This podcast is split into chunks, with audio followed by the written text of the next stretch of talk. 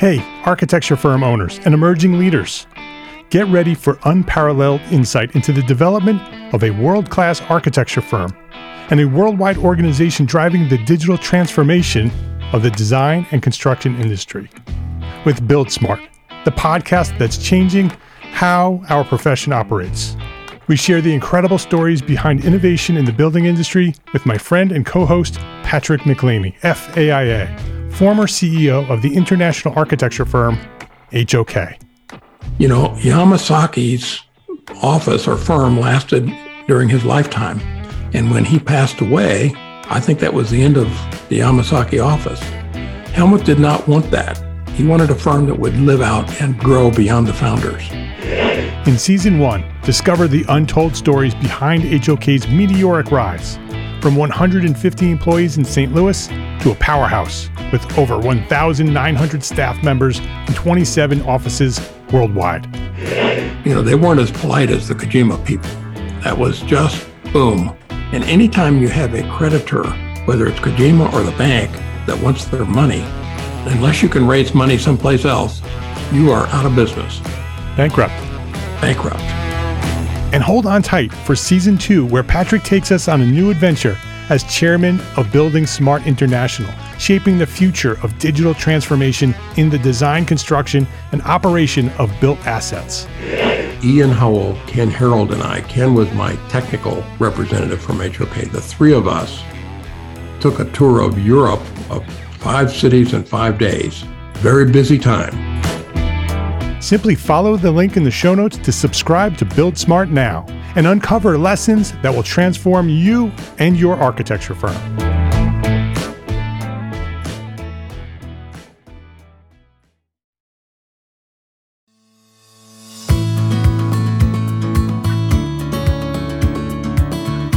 My name is Mark R. LePage, and you are listening to EntreArchitect Podcast, where each week I speak with inspiring, passionate people who share their knowledge and expertise, all to help you build a better business as a small firm entrepreneur architect.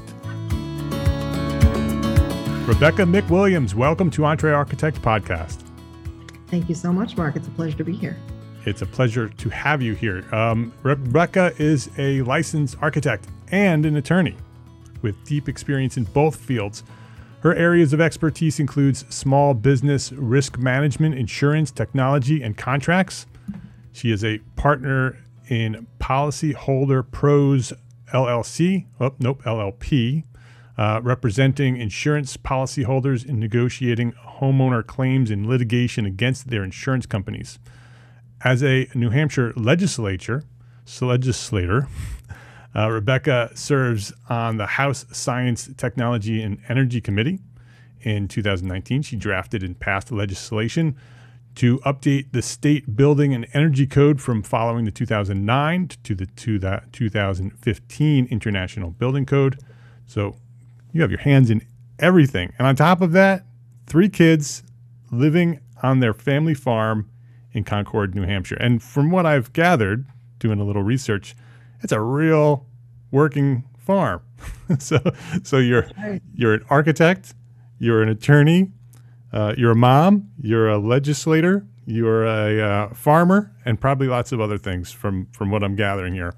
Mark, uh, I'm living the dream. it is awesome, and you're an active member over at the EntreArchitect community, our private Facebook group for small firm architects, and you're an active member there and contributing all the time. So I appreciate you for doing that.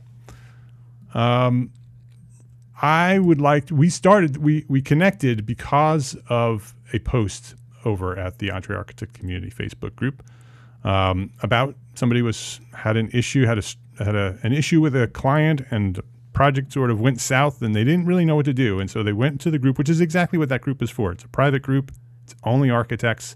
So we can have whatever conversations we want there uh, that was one of those days where that architect needed some help and some guidance about what do I do here. I have some legal issues, I have some contractual issues, I have some project issues.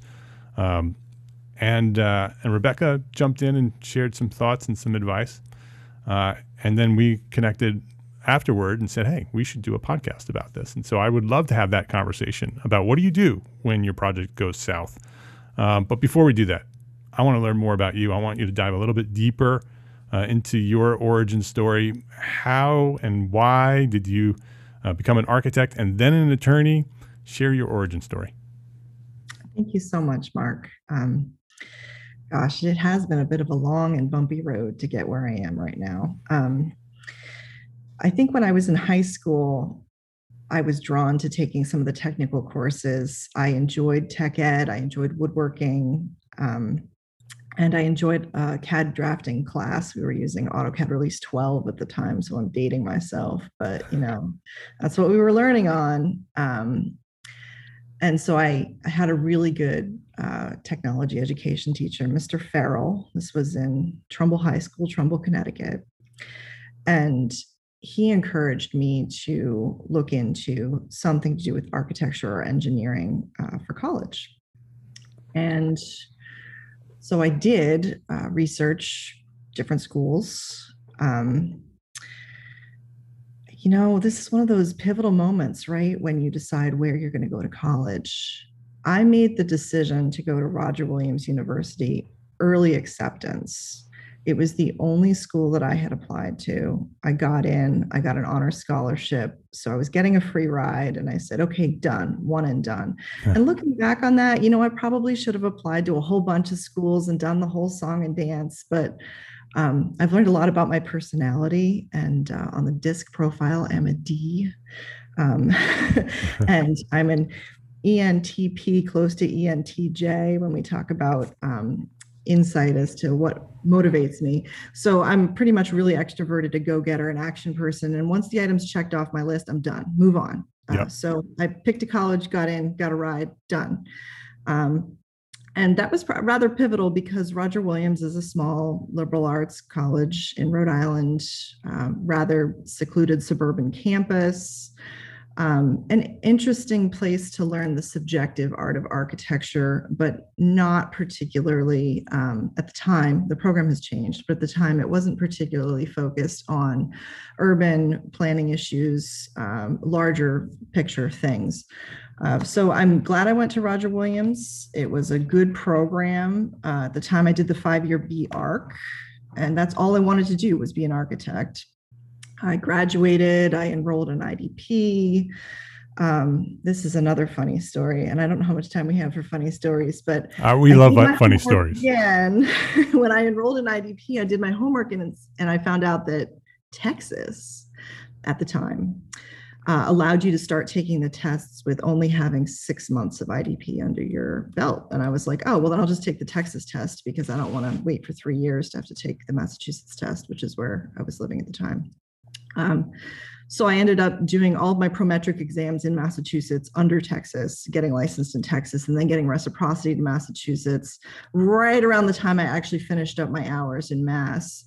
Um, it was nine exams at the time. That's changed too. So I'm dating myself. But really, the moral of the story is if you do your research, and it turns out I'm pretty good at doing my research, you can figure out a way to get something done that may be different than how everyone else around you is doing it. And maybe it's a better way. And I know we have an awful lot of architects who are creative thinkers who also think outside the box and do the same sort of, let me do my research. I bet you I can come up with a better answer.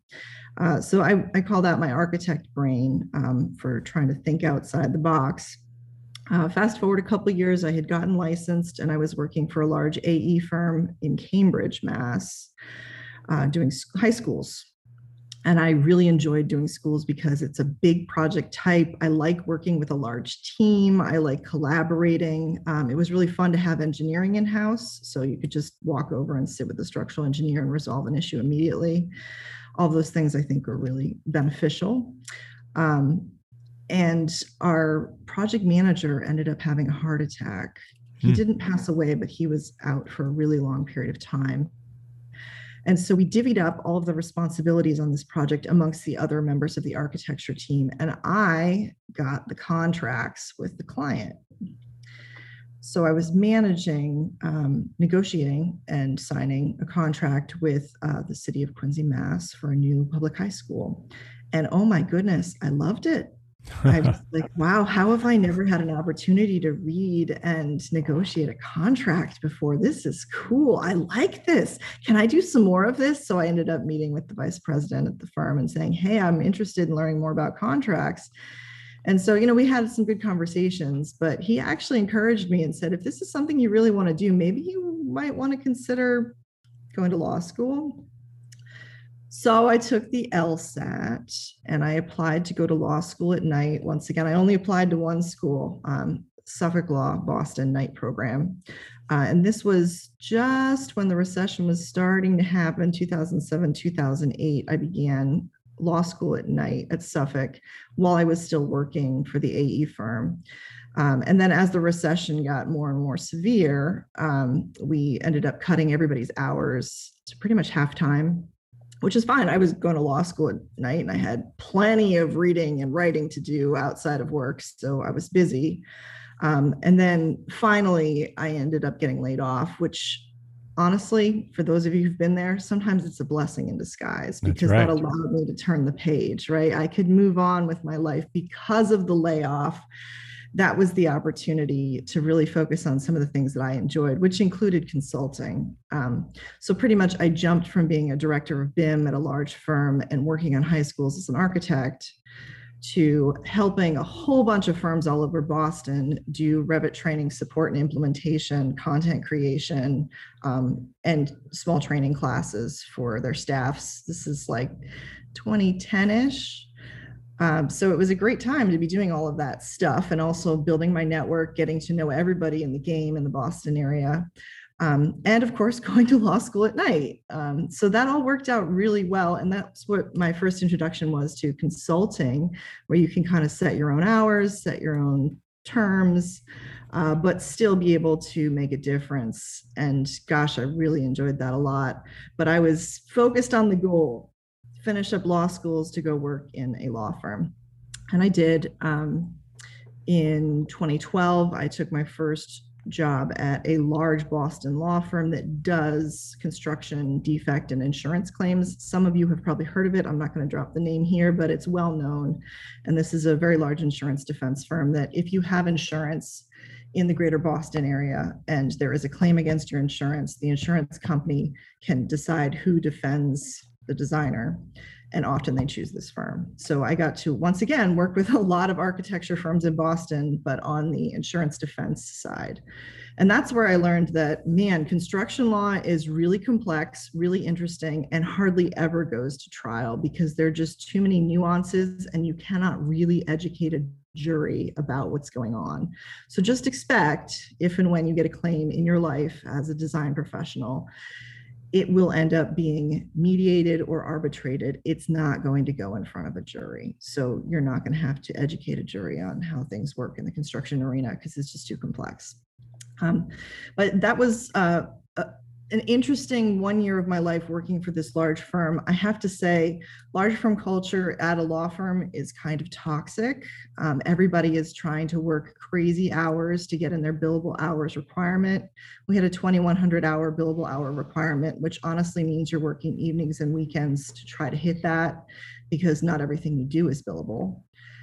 The alternative, of course, is you're not honest on your timesheets. I'm not one of those people, but there are lawyers who just you know, do the biweekly lie to make it work. And it's a culture.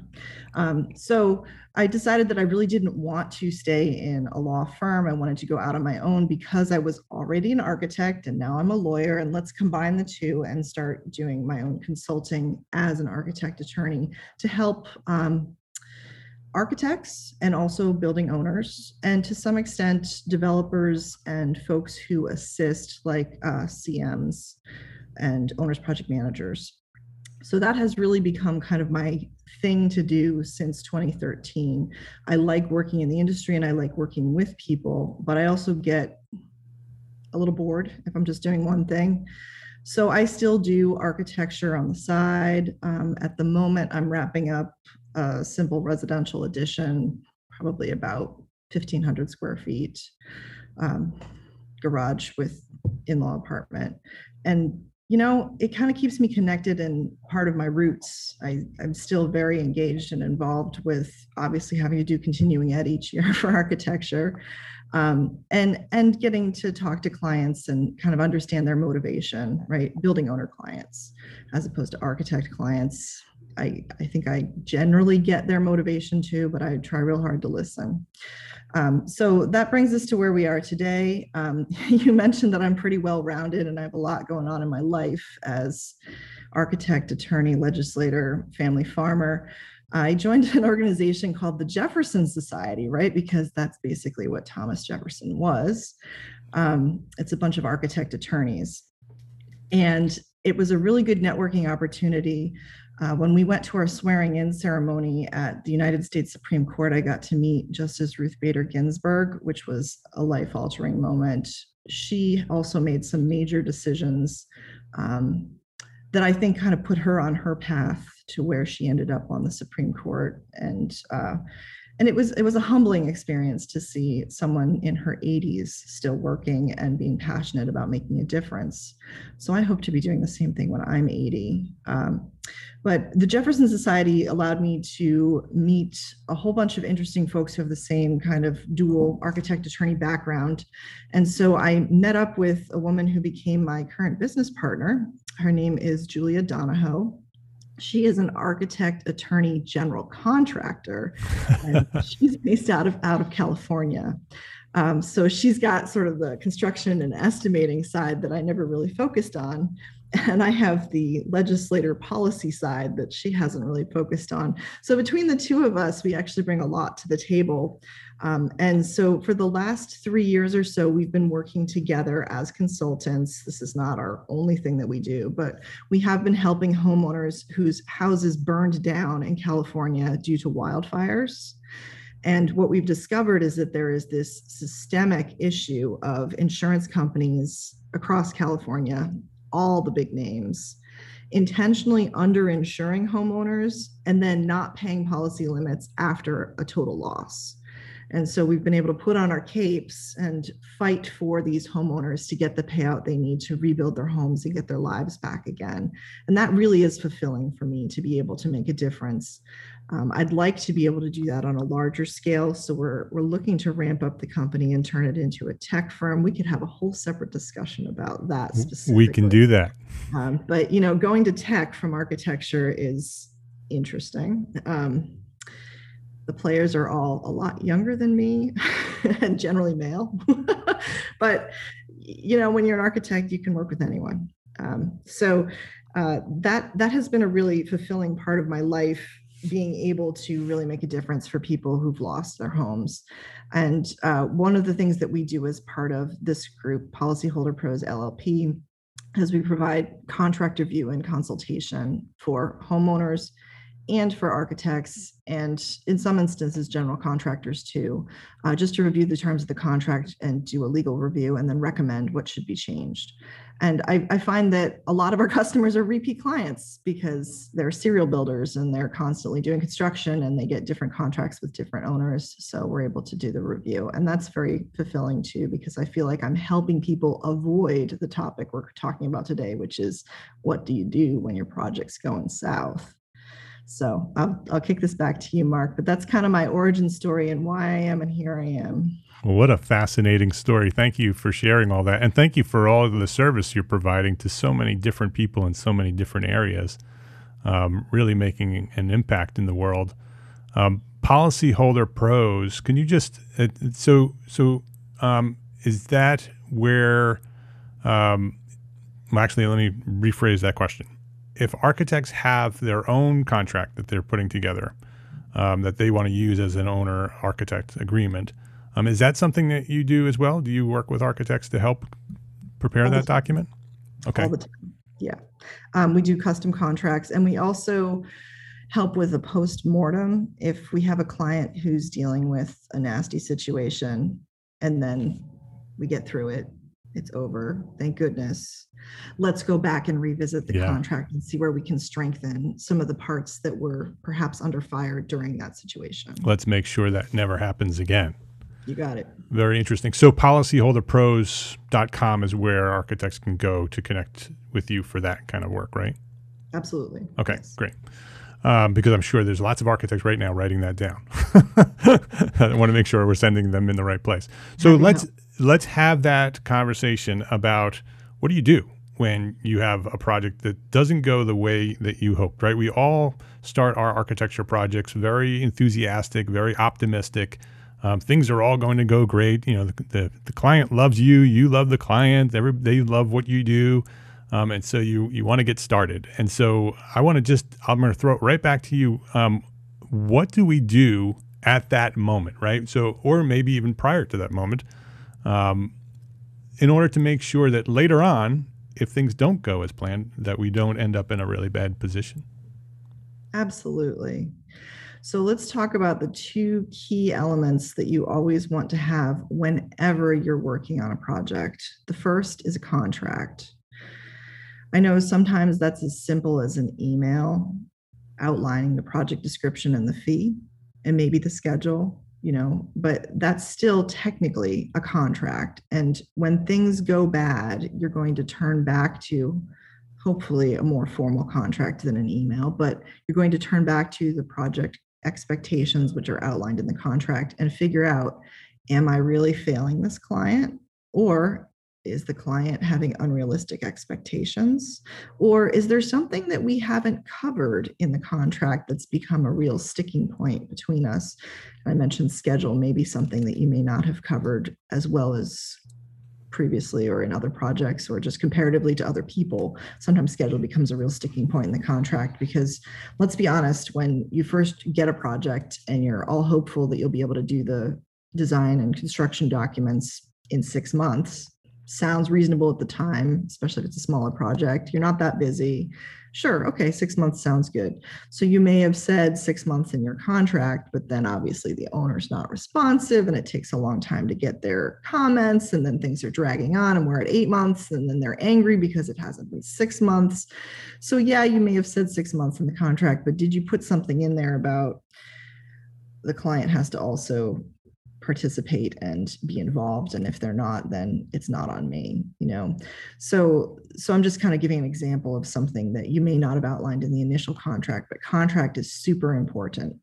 And the that's second insurance. And that just for for the contract part before we jump into insurance, um, that's one of the reasons why that email agreement is not such a good idea, right? That we really should have prepared contracts that are written and and have all the Oh, different. absolutely. I, I mean, most firms that are just starting out will begin with something like an AIA short form contract, just at least to have the bare Right. bones. And and I do recommend AIA contracts because they're tried and proven in over 50 years of court cases. So we have a good sense of how a court would look at the contracts if it ever ended up at a court. And that's how the adjudicator or mediator will look at it because it's history and precedent. But I, I really don't want to just say you have to have a contract that's a formal contract because let's be honest, some of these projects are so small, you may have just written something on the back of an envelope and gotten the other party to sign it. Um, but but as you progress and grow as a professional, it is so important to have a standard form contract that you use for your projects so you know and can add to it as you learn. There are certain things that you do and don't want to do with your clients you know, one of the big sticking points is ownership of documents, right? And the AIA form kind of leaves it, you can check the box for multiple sections. Do you want to own it? Do you want the client to own it? Do you want to make sure they don't get to own it until they've paid you every dollar due under the contract? You have a couple different ways to choose how that's handled. Um, and, and so customizing the contract for the way that you do work is really important. And we do recommend you have a standard contract. Absolutely. Um, but I'm just kind of giving an example that absolutely. sometimes you're getting sued or sometimes you're getting nasty emails and angry voicemails from a client and you realize, oh crud, all I had was an email, right? You can still exactly. use that email. Okay, don't get me wrong, but that's not Yep. the best practice. Yeah, I've had the reason I bring that up is because I've had that happen. I've had had that call from a from an attorney representing a, a client, um, and and because I did have a written document, a written agreement, um, it very quickly went away because all I did is I pulled out the, the sections in the agreement and sent that to the attorney and said, "Look, this is this is what was agreed upon." And and you know, once they realized that they didn't have much of a case, they went they went after somebody else. Was what happened in my case. Uh. Because it wasn't really our place that was that was the issue. It was somebody else, but we were just being pulled into that other that other mess. Um, Absolutely. So, so okay, I don't want to get into contracts. I really want to talk. About well, I, as much as I, I can to. talk more about contracts, but I just want to kind of give you yes. a background that yep. like there are certain things that are helpful in a contract. One of those, um, just to throw it out there, is a limitation of liability clause. You mentioned that in your situation, the, the owner decided to sue other parties. Right. Um, typically, in a construction claim, the owner sues everyone. Right. You know, it's a leaky roof they're going to sue everybody who touched the project. It's going to be the general contractor, the roofing sub, probably the framer, uh, maybe the materials supplier, the architect, the engineer. Everybody gets sued. Okay. So if you have a limitation of liability clause in your contract that says um, the limitation of liability shall be limited to the total dollar value paid for the work, which is awesome. A plus, do that but if you can't get that, at least limit it to your insurance uh, coverage, which it, for most firms is somewhere between one and two million. You know, some very small firms is five hundred thousand, but at least you're limiting it there. So if this turns out to be a doozy of a claim and the client is blanket suing everybody at the negotiation table, the lawyer who your insurance company has hired to represent you on the insurance claim will be able to point to the limitation of liability provision and say, well, the architect's only responsible for max 25,000 because that's what they got paid on this project. And oftentimes that's that's enough to just walk away and insurance will sell it for that and you know, yes, of course, your premium will go up, but also it could have been so much worse. Um, so limitation of liability is huge. If you don't have that, write that down, put that in your contract today. Cap it at the max project fee. I know some clients push back um, and say, well, uh, you know, you're only going to pay me X. And what if the claim is so much bigger than that? And then if you have to negotiate it up to insurance limits. Uh, but you'd never want to go without a limitation of liability, at least to insurance limits. Um, so that's that's kind of like contracts, quick summary in a nutshell. Right. I could probably yep. talk to you about all kinds of different parts of the contract, but there's some good takeaways here for for nuggets. Um, all right, insurance. So I've I've alluded to insurance several times. Uh, the reason you want insurance is so you can sleep at night. You get insurance for the what ifs. You don't really know what's going to happen. You don't know if this client that you're singing kumbaya with and you guys are best friends and you text each other at late hours just to check in suddenly turns into the client from hell because you're not doing something that they expected you to do. Um, so insurance is there to cover you when things go south. And an important note about insurance is um, when you get that angry phone call or that angry email or that lawyer letter, when you receive information that there may be a claim, you do need to forward that or give a call to your insurance carrier and let them know that you're concerned that one of your clients may be suing you. If you don't do that in a timely matter, manner, if you don't do that in say 30 days from when you're put on notice, your insurance company may actually decline to represent you in the claim because you didn't let them know that something was evolving. Because the insurance company is trying to defend and help you. They want to get you a lawyer, they want to have somebody step in and cut this off at the pass. So do not stick your head in the sand. Do not set all of those nasty letters aside and ignore them. Uh, definitely let your insurance carrier know that you've been put on notice of a claim. It's very important. That's the first step, and you don't want to lose out in the representation that you've been paying for in order to have your insurance. So do not yeah. avoid. I can imagine. No, no, lots of people do, but don't avoid. Yeah, and I can imagine that that is something that's sort of your first instinct is I'm not telling my insurance company because my insurance is going to go up, right? Or, or you know, your insurance company is there to give you a lawyer to fight this. Exactly. And cut it off quickly. Let's take a break to thank our sponsors for their support of this episode. As architecture demand increases toward pre pandemic levels and beyond, how are you and your architecture firm keeping up? ARCAT is here to help. ARCAT.com offers several free tools to help architecture and design firms like yours get work done faster. Use ARCAT's powerful search engine to find the right products for your projects and download BIM, CAD, and specifications right there on the same page without needing to pay or register. It's free.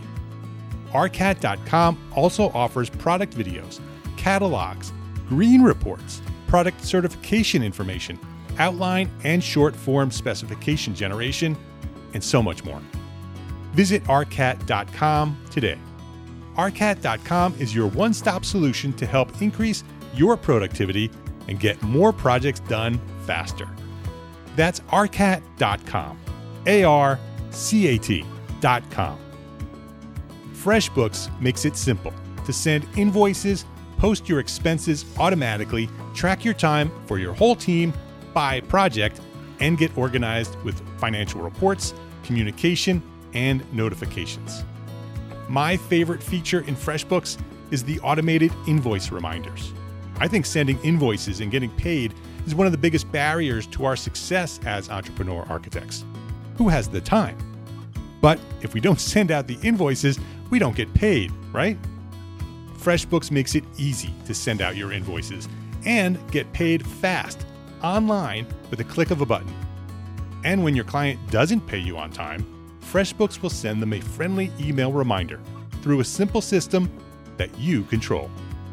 Sign up for a free 30 day unrestricted trial and get ready for the simplest way to be more productive, organized, and most importantly, get paid faster. Go to entrearchitect.com slash freshbooks and enter EntreArchitect in the How Did You Hear About Us section. That's entrearchitect.com slash freshbooks. Please visit our platform sponsors today and thank them for supporting you, the EntreArchitect community.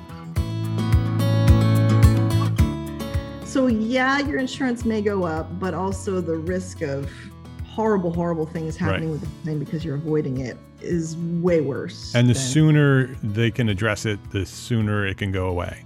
You got um, it. And yeah. so the first, and, and I have to say, this is a rite of passage. Okay, some some folks who have never had a lawyer letter sent to them or been on, on notice that there's litigation uh, there was a complaint filed or that you know a whole bunch of folks on this project are all getting sued for poor performance this is a rite of passage. Congratulations you've been in business long enough to hit the point where there's a claim and you're involved in it like hey you know you're now in grad school congratulations. You've made it to the big time.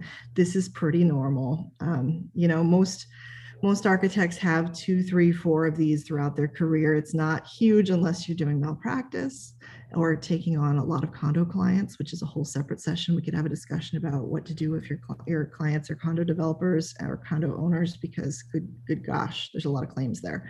But in general, it's not a big thing. But when it happens, just recognize that this is fairly normal, and you've made it to the big leagues. And so be prepared to to call your insurance company and to go back to the contract and see, okay, what did I promise? Because they're claiming I didn't do something that I'm pretty sure I did do in most cases.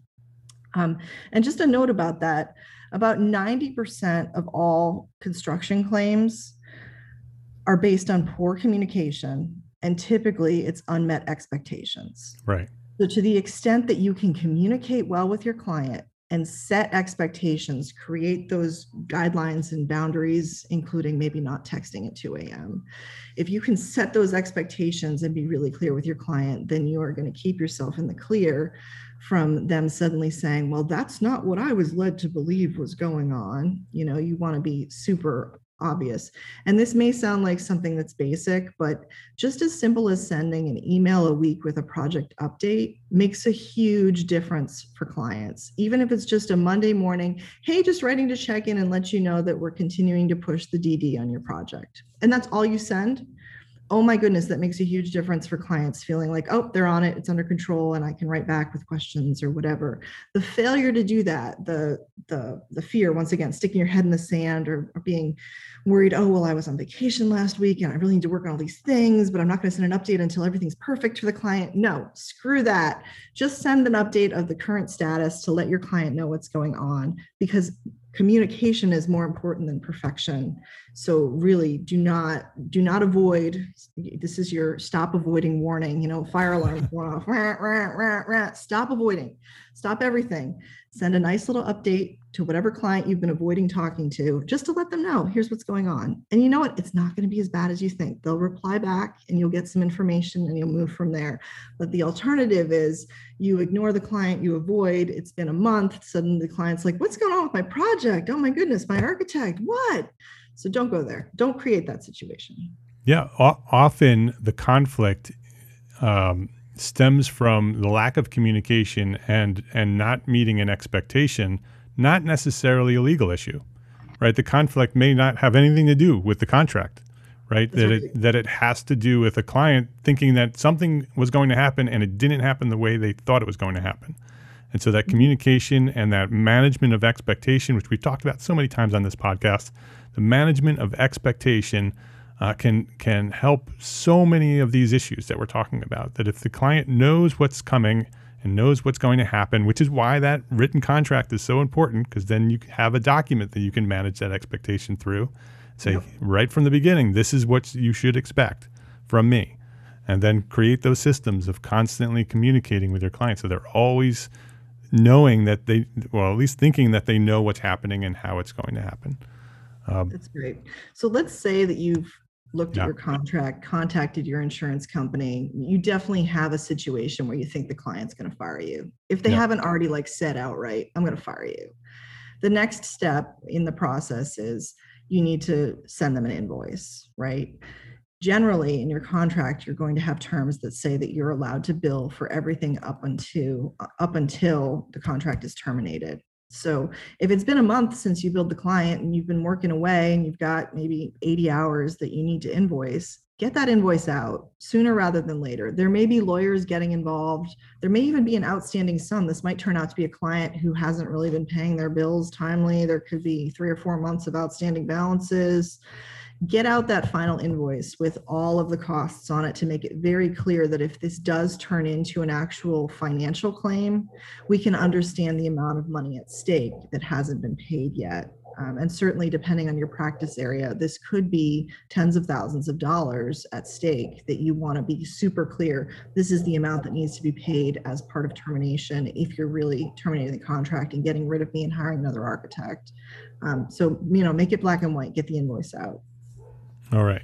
So so first step, inform your insurance company. Second step, get that invoice out immediately. And you'll want to look at your contract too, somewhere in there to figure out am I at fault? What did I do? What's going right. on here? What okay. are the rules of the game, right? If you were about to start a board game and you've never played it before, you read the instructions so you figure out how to play it. Well, your contract is exactly the same thing. It's the rules of the game. So obviously, it's in your interest to write the rules in your favor as much as you can and get it signed by the other party. So when they're coming at you and saying, "Oh, well, you promised 6 months and it's been 8 months," you can say, "Well, it says right here that if the client is not timely with responding to requests, I have more time." Right. Okay. So that's really the first step. If somebody if somebody emails you or calls you and says, "Hey, you haven't done what you're supposed to do and I'm angry and I'm going to sue you," the first thing is you do is you make sure you understand your contract. Go back to your contract, review it, understand it, ins- inform your insurance company, put together that final invoice, send them the final invoice. Then what yep. do we do after that? Uh, then, depending on how things are going, you may decide to quit the project or they may terminate you. Yeah. Or you may be able to negotiate and get things back together.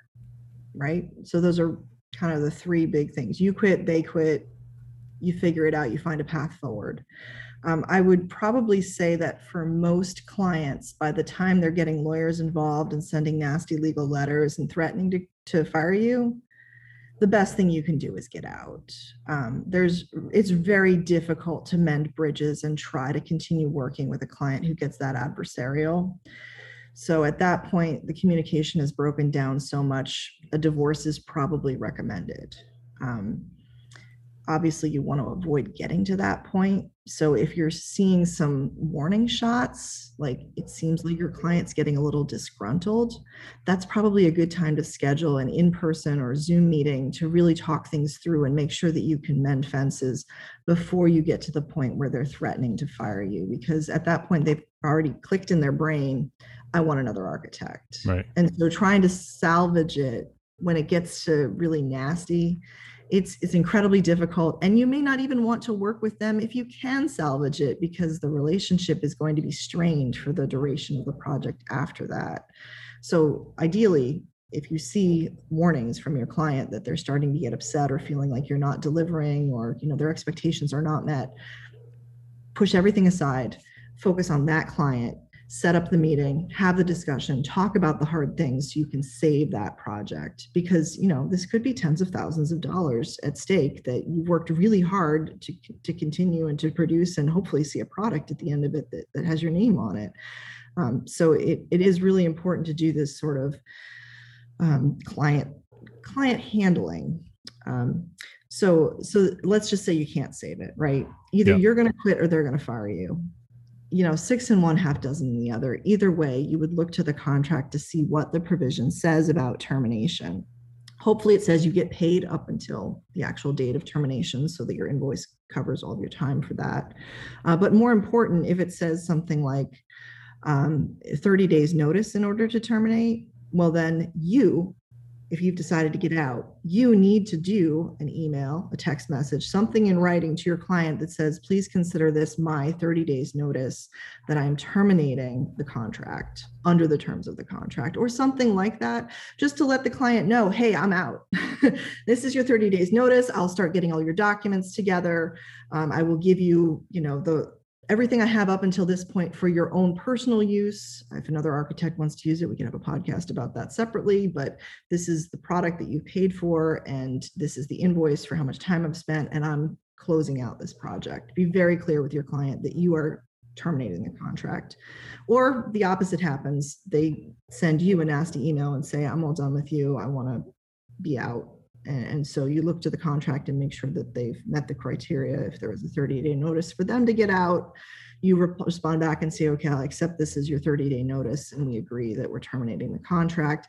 I'll send you an invoice shortly. You just want to communicate that, that you are a professional and that this is not necessarily personal. Oftentimes, this is just a business fallout. Business divorces happen all the time. Um, so you just kind of say, okay, I recognize that you want out and I will send you an invoice shortly. And in 30 days from today, if it's September 1st and on October 1st, we're done with you know, the project together and good luck. So keep it professional. Should should uh, that should that letter of termination be prepared with an attorney, or is that something that we can do on our own? Oh gosh, you know, if you're an experienced professional and you've been communicating with clients for quite some time, you may feel comfortable doing this without an attorney. If this is your first time dealing with this and you're freaked out and you don't know if you're saying it right or doing it right, I do recommend talking to an attorney. I think that there are an awful lot of attorneys out there who kind of expect this sort of thing to always happen with an attorney. That's unrealistic.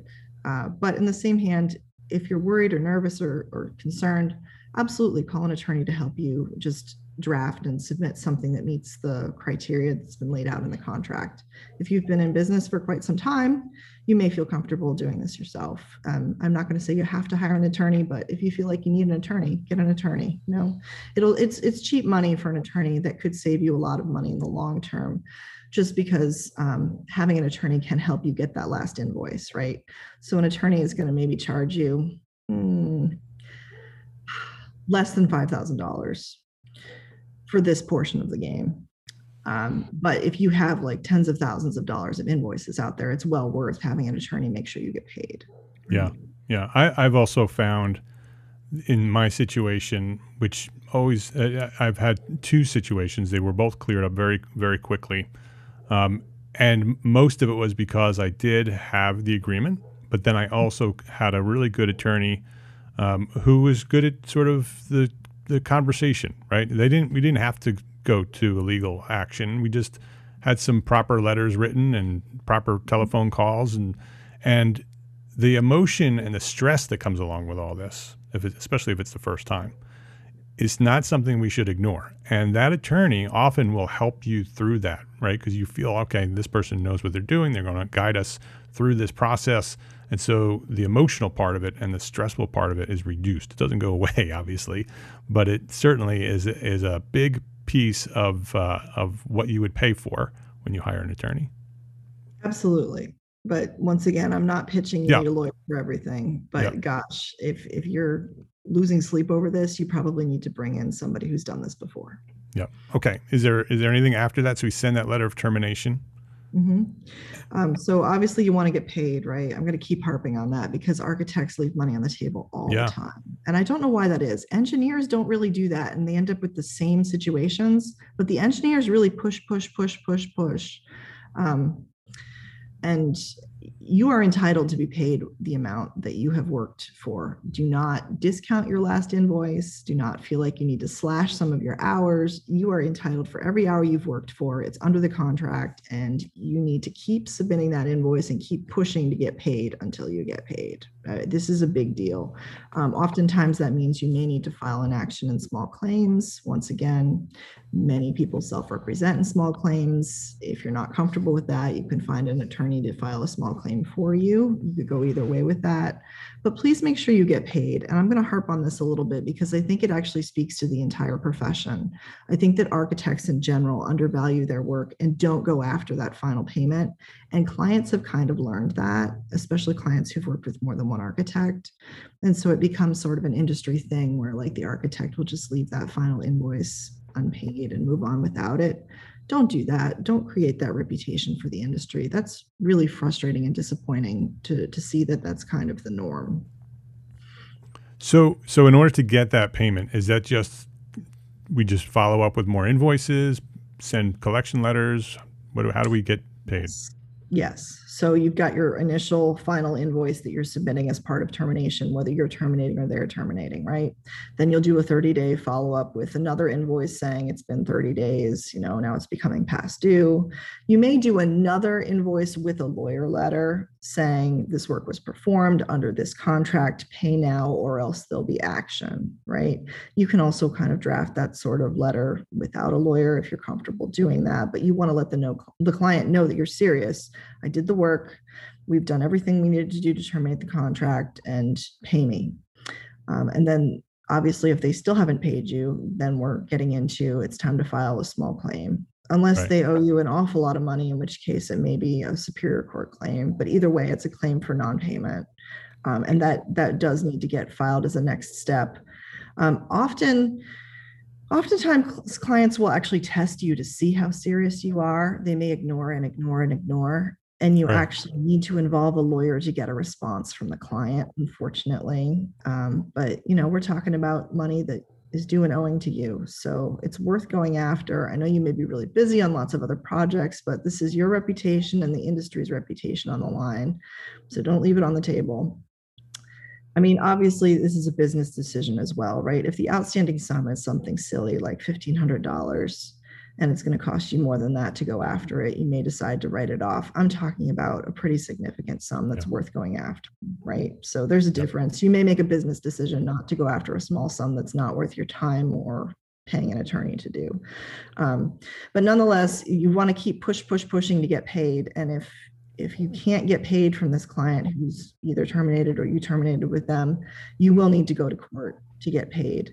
Your contract should be bulletproof at this point. There shouldn't be any loopholes saying, oh, I don't need to pay the attorney if I, I'm sorry, I don't need to pay the architect if I fire them. It's never going to say that in your contract. Those are not the rules of the game. So when the judge looks at the contract, they'll say, hey, architect, did you do the work? Hey, owner, did the architect perform that work you both say yes and then the, the owner says oh yes but then they they quit and the judge is going to say yeah but they performed the work right okay owner pay that architect Right. and that's really how it goes pretty much in, in these claims because the contract is there to back you up and it says if i perform the work and i invoice you pay me for it Right. I mean, yes, it takes time, right? You may need to hire a lawyer. You may need to take some time off of work to go to court, but you also will get paid uh, with small exceptions. You know, if suddenly the owner is going bankrupt, it gets really messy. But generally, you will get paid, and you need to push back and get paid. So it it all begins at where we started, all right, with with a contract and the insurance, because everything that you talked about, uh, Rebecca, is that we need to go back to the contract, go back to the contract, go back to the contract. If you don't have a contract, then you don't have anything to go back to. You're going to be in a really difficult position. Um, and so it starts with a contract. Make sure you have a good contract. Make sure you have insurance, um, and then go through these these steps that we're talking about today. Is there anything, any other advice, any other steps that we should be talking about before we wrap things up? We haven't said it explicitly, so I'm going to say it explicitly. Yep. Make sure the contract is signed by both parties. Mm-hmm. Okay. Having a contract and submitting the contract via email to the client as part of your initial intake is all well and good. Do not move forward with performing work until you have that signed contract. I know lots of firms will practice for a month or two waiting for the signed contract to come back. Don't do it. You will get too busy, you will forget. Simply respond via email to the client who says, Oh, yeah, can you come out and do some measurements so we can get going with this? You can say, Yeah, as soon as you get me that signed contract, put it back on them. Do not start with work until it is signed. It is so important because you can't actually stand in front of the judge and say, This is the contract unless the owners actually signed the contract and agreed to the terms. So, Right. super important. Do not pass go. Do not continue with the project until that contract is signed, even though it sounds like the best project in the world and you can't wait to get going and start invoicing. Signed contract. Um, I think the last piece, once you've been through this sort of horrible situation with a crappy client that didn't work out for whatever reason, is to do that post mortem Yes. the lessons learned to then take that piece that you've figured out that's really important for your own practice, the way that you work, and integrate that back into your firm contract. So you're ready again for the next client who tries to push that little button and you've got a clause in your contract that protects you so that that won't be an issue in the future. And it is rather nuanced. Um, once again AIA does a good job of covering generally blanket a lot of the issues that we've seen in the industry over the years but it does sometimes help to have nuances that are specific to your firm.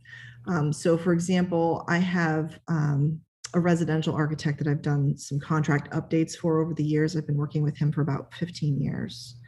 Um, and we have really zeroed in his residential client contract to exclude all kinds of things that you may not think about initially, like asbestos and any hot material or lead that might be in the house. He's not responsible for that. It's not his responsibility to find out about it.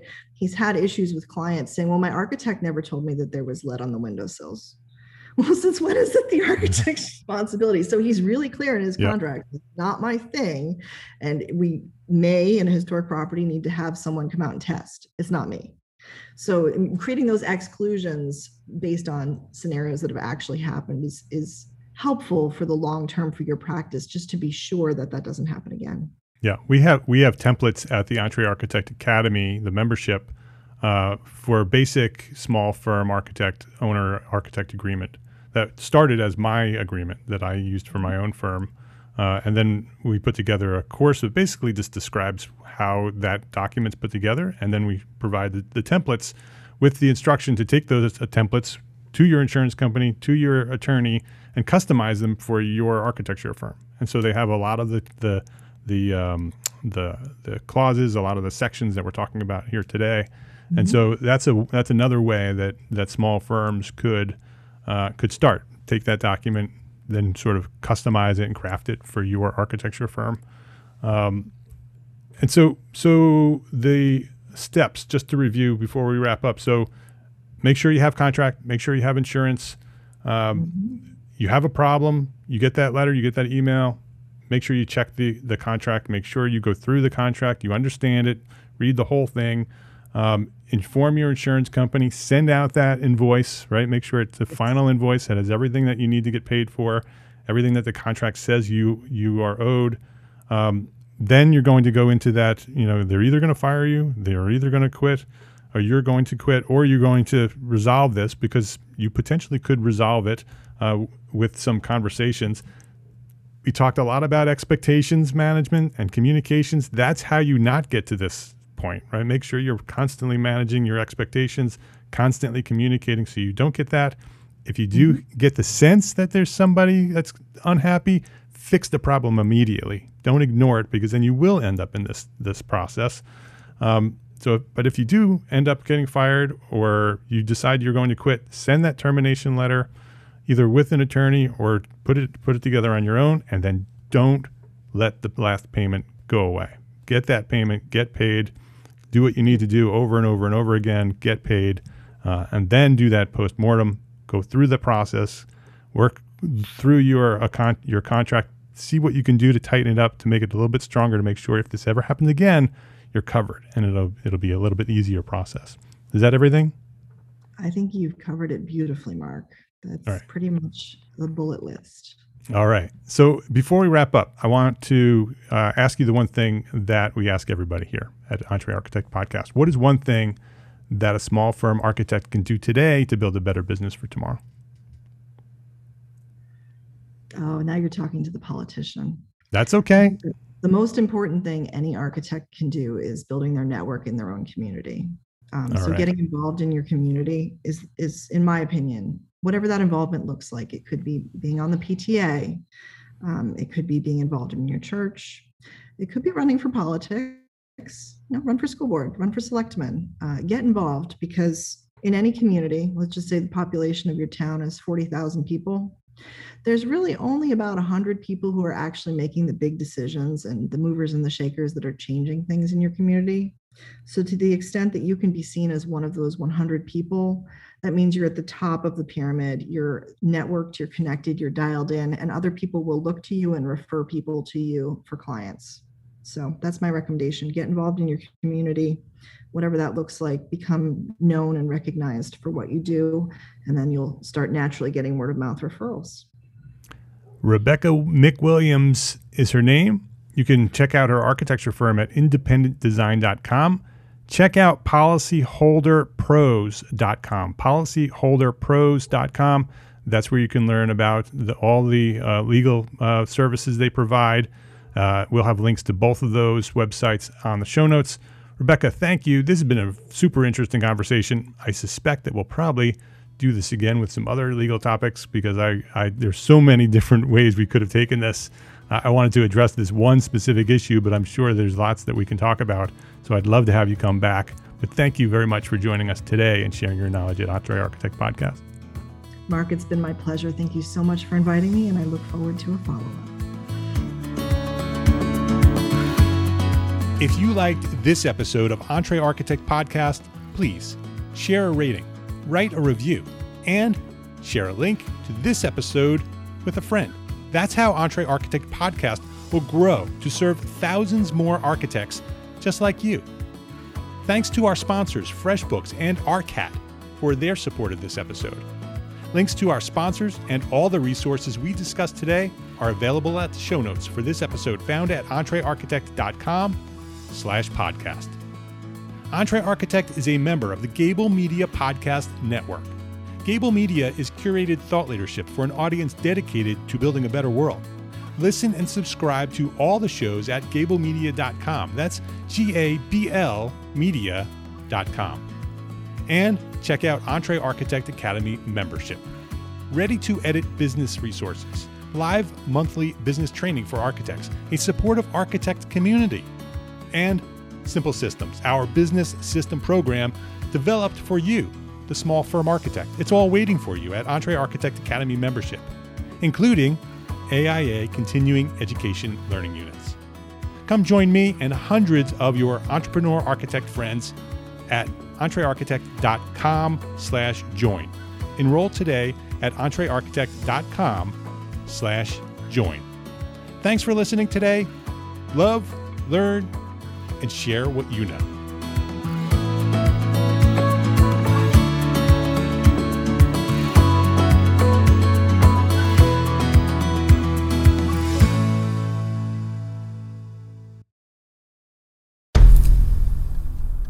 I've mentioned it to my family, but in terms of telling people, like, oh, yeah, we're doing this, I'm looking for projects, You got Yeah. anything? I'm, I'm not there yet I'm because it scares the out of me. Dreaming of launching your own architecture firm? Well, buckle up for a wild ride with Emerging, the podcast that shares what it's really like to start an architecture firm. Where do we begin? We don't even know what type of business to formalize as. Is it an LLC? Is it an LLP? Like, how are taxes? I mean, the list is astronomical. Season 1 featured founders Jeffrey, Lexi, and Chris, owners of Level Studio Architecture, are your fearless guides on this unfiltered journey from napkin sketches to a thriving studio. One evening, stumbled into one last dive, we sat at the bar and pondered our postgraduate futures. Amidst the conversation, a napkin became the canvas for our aspirations, sketching plans and milestones, sealing our heartfelt commitment and shared dreams. In drawing down dreams on a napkin collectively, that then you know in your head you've rooted like oh i'm connected to these people like long term The process of starting an architecture practice brims with excitement and challenges, demanding meticulous planning, flawless execution, and unyielding resilience. I kind of hate the term because it's so overly used, but I think everybody knows imposter syndrome, and I think it's it's so real to this day. I, I I don't know if it's with everybody, but with me, I'm always questioning like, us, can we do this? Are we ready to do this? Are we prepared? Can we do it? Did we just decide a name? We did it, guys. Oh The my one that god! came out of nowhere. They come out of nowhere. I liked it. I saw it. Ready to turn your aspirations into reality? Follow the link in the show notes to subscribe to Emerging and chart your own path to architectural success.